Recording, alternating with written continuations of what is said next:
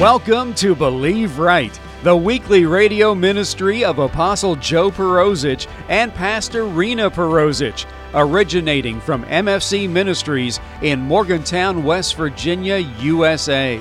Thank you for joining us as we look into the anointed Word of God and learn how it applies to our lives today. Jesus is alive and is healing, blessing, delivering, and changing lives all through placing faith in Him, taking in God's Word, and beginning to believe right for all areas of our lives. Now, here's this week's broadcast. If you stay on the wheel, He's the potter, you're the clay. He, if you stay on the wheel, He's capable of shaping you. And, and I, I wish I could tell you this wasn't true, but a whole lot of people you love are going to try to fix you while you're sitting still. You're going to have to cut that off and stay on the wheel and let God shape you Himself. Stay submitted to your leadership, stay humble, but don't get off the wheel. I'm thankful for His hands. That's, that's why I told you, you know, I've been written off so much, I had the privilege of being myself. I just couldn't please nobody, so it was easy. I just gave up. Hope that don't sound bad, but I just knew I wasn't going to make anybody happy, so I just hung out with God. And He began to work with me and work with me. And it actually created something in me that made me trust Him. And that's what He's really wanting you to do, is trust Him. I pray for you this morning that, that you get that. There's no hurry. Even though He needs you, there's no hurry because He wants to do a thorough work because He has big plans for your life. And He's so fair and so just and so kind, but He knows when you can do it and you're being stubborn too. He knows exactly when you drew the line and you're not changing on purpose, and then He begins, because He's a Father, He'll turn up the heat in your life. Because whom the Lord loves, He chastises. I'm thankful for that process. As painful as that process is, I know I'm loved and I never feel alone because He that sent me is with me. And I'm never alone, right? So after revelation comes healing, doesn't it? After you get revelation, you begin to improve. Uh, when you don't have that revelation, you're always a victim. Without a revelation of the love of God, you'll be a victim all your life. Everybody's against you. Everything's no good. The devil's got a plan, and you'll go to work and think everybody's bad there. And I'm going to tell you what, it really don't matter what anybody thinks. it matters how you deal with what everybody thinks. If you can deal right, God will give you victory. I mean, He has given, He has set up a table before me in the midst of my enemies repeatedly. I actually felt weird eating in front of them. You know what I mean by that? When you get a blessing right in the middle of the mess, they don't know what to do with you. And you're supposed to sit there with God and enjoy your, your blessing, enjoy your meal. It's hard to do in front of all them people that want you to fail, but you can do it. You can do it. You can do it. God's trying to heal your past so He can give you something in your future. Making life's decisions out of your past won't work. People are in progress. Like I said before church started, the decisions you made 20 years ago, you didn't know what you didn't know. I mean, think about it. You just didn't know. I've got a whole slew of things I would have done different. But I was that was then, this is now, and I live in the now. I repent about the past and I live in the now. Do I keep the past as a reference point to be a good decision maker? Uh huh. I remember it enough to know what decisions I'm going to make when, about over those things. I keep. I don't pretend they never happened. I just make sure I got them as a good good reference point. Um, so you're progressing. Your life is prog- progressing. Hallelujah. Thank you, Jesus. Wish don't don't live in the wishful thinking realm. I'm gonna touch this real quick. This is what you got to remember when you're dealing with people even yourself. Um, you can, wishful thinking to me is living with people and hoping they're going to get better and keep giving them stuff and not paying attention and, and then feeling like you got used. I don't wish, I hear. And there's a difference when you hear. Jesus said, when you're born again, it's, it's like following the wind. If, if you think instead of hear, you're going to make a lot of bad decisions. You, you, if you don't cultivate anything in your life, you have to cultivate the voice of God.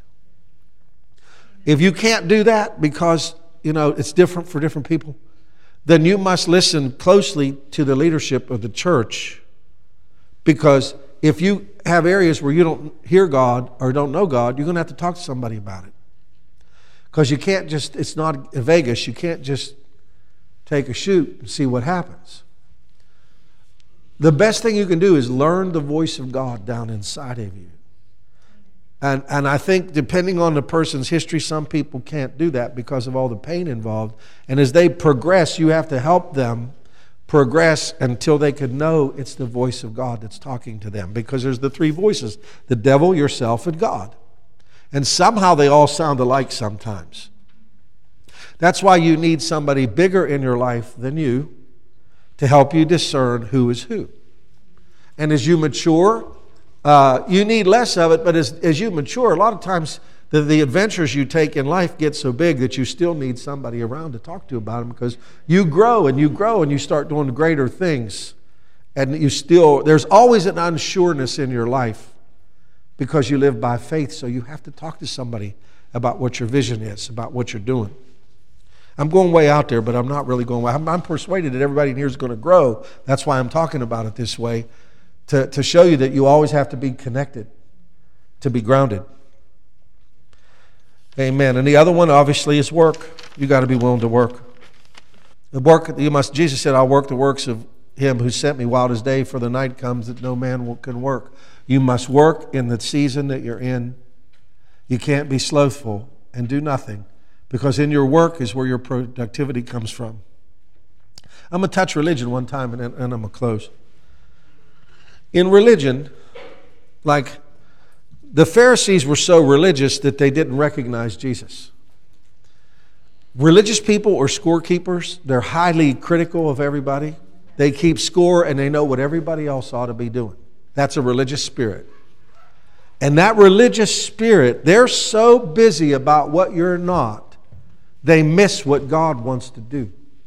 You can get so caught up in scorekeeping that you won't even recognize Jesus when he comes. That's what the Pharisees did. They did not know he was the Messiah because they were being so religious and critical that they missed the greatest blessing that ever came. In today's world, I think you got to pay attention to God and the wind and not be so religious that if people don't fit in what you think they should be, you're going to miss opportunities now. I think you got to be aware so you can seize the moment, seize the opportunities at the right time. Jesus said, You know, you guys know the seasons, but you can't tell what time it is.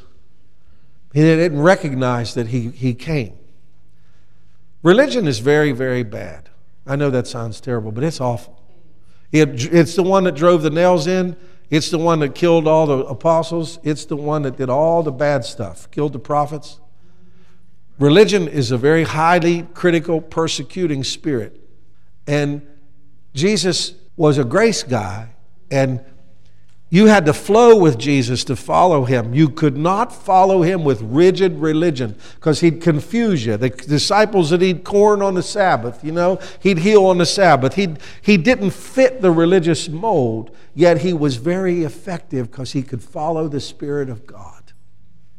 I encourage you today, as we close, that you learn to follow the Spirit. To be spiritually minded is life, and peace. To be carnally minded is death. Religion will kill your life. Your, the Spirit will make you have a life. That's why when you're dealing with people, have grace for them wherever they are. Have grace for them because God is working on them too. This helps your lateral relationships for the holidays. Let's stand to our feet. Father, thank you this morning for the, the five things, Lord, that you gave us today. God, we're grateful we thank you that we will be quick to repent, Lord. We'll thank you for revelation. We'll thank you for healing. We'll thank you, God, that time we'll be pay attention to timing, and we will work in the season we're in, and we will not miss an opportunity in the name of Jesus. Help us be keenly aware of what you're doing in our life right now. God, I thank you. We will not be Pharisaical and think we know already. Help us be open to the moves of God in our life. I thank you for the opportunities. Oh boy. Okay, I'll say it. For, for husbands and wives to be found. I thank you. We're not so religious that we cut people off that you're trying to give us in life. I thank you. We're not so religious that we think God can't do it that way because He's never done it that way before. Father, I thank you for a sensitivity coming into our lives to the Holy Spirit to lead us and guide us into all truth. I thank you, God, that we can sit with Jesus while somebody washes his feet and not judge the situation.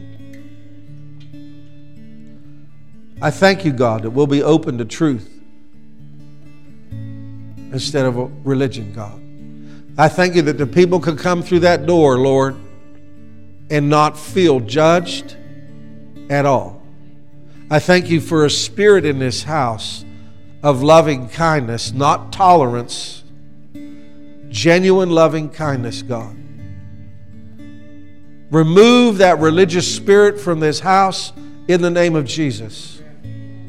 May love be the preeminent law and humility in this house, that we will humble ourselves under the mighty hand of God, and that He will exalt us in due time. Father, in the name of Jesus, we call in the people that we can help, whoever they are, whatever shape they're in. We call them into this house, we call them into this ministry.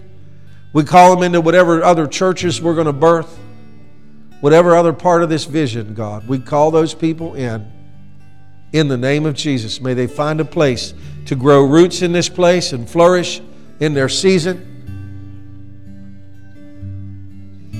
Thank you, God, for all the things you're doing in this house. We bless you, we honor you in Jesus' name. And everybody said, Amen. Apostle Joe Perozich and Pastor Rena Perozich pray that you have been blessed by this week's Believe Right broadcast. Chapter 14 and verse 6 from the book of John in God's Word tells us that Jesus Christ is the way, the truth, and the life, and that no one comes unto God the Father by any other manner than through accepting, believing, and confessing that the shed blood of Jesus has cleansed them of their sins and that He truly is the risen Savior and Lord of their life. For more on the gospel message of Jesus Christ, you can log on to our website at www.believeright.tv. There you can listen to older radio broadcasts and view our weekly television broadcast along with finding out more about Apostle Joe Perozich, Pastor Rena Perozich, and MFC Ministries. That website address again is www.believeright.tv. If you wish to contact us for prayer or ministry information, you can call us in the U.S. at 001 304 292 7283 or write us at MFC Ministries, 300 Highland Avenue, Morgantown, West Virginia, 26505 USA. Join Apostle Joe Perozich and Pastor Rena Perozich again next week at this time here on this station for another time in God's Word, which, when applied to our lives, will enable us to believe right for every area of our lives. Have a blessed week in Jesus.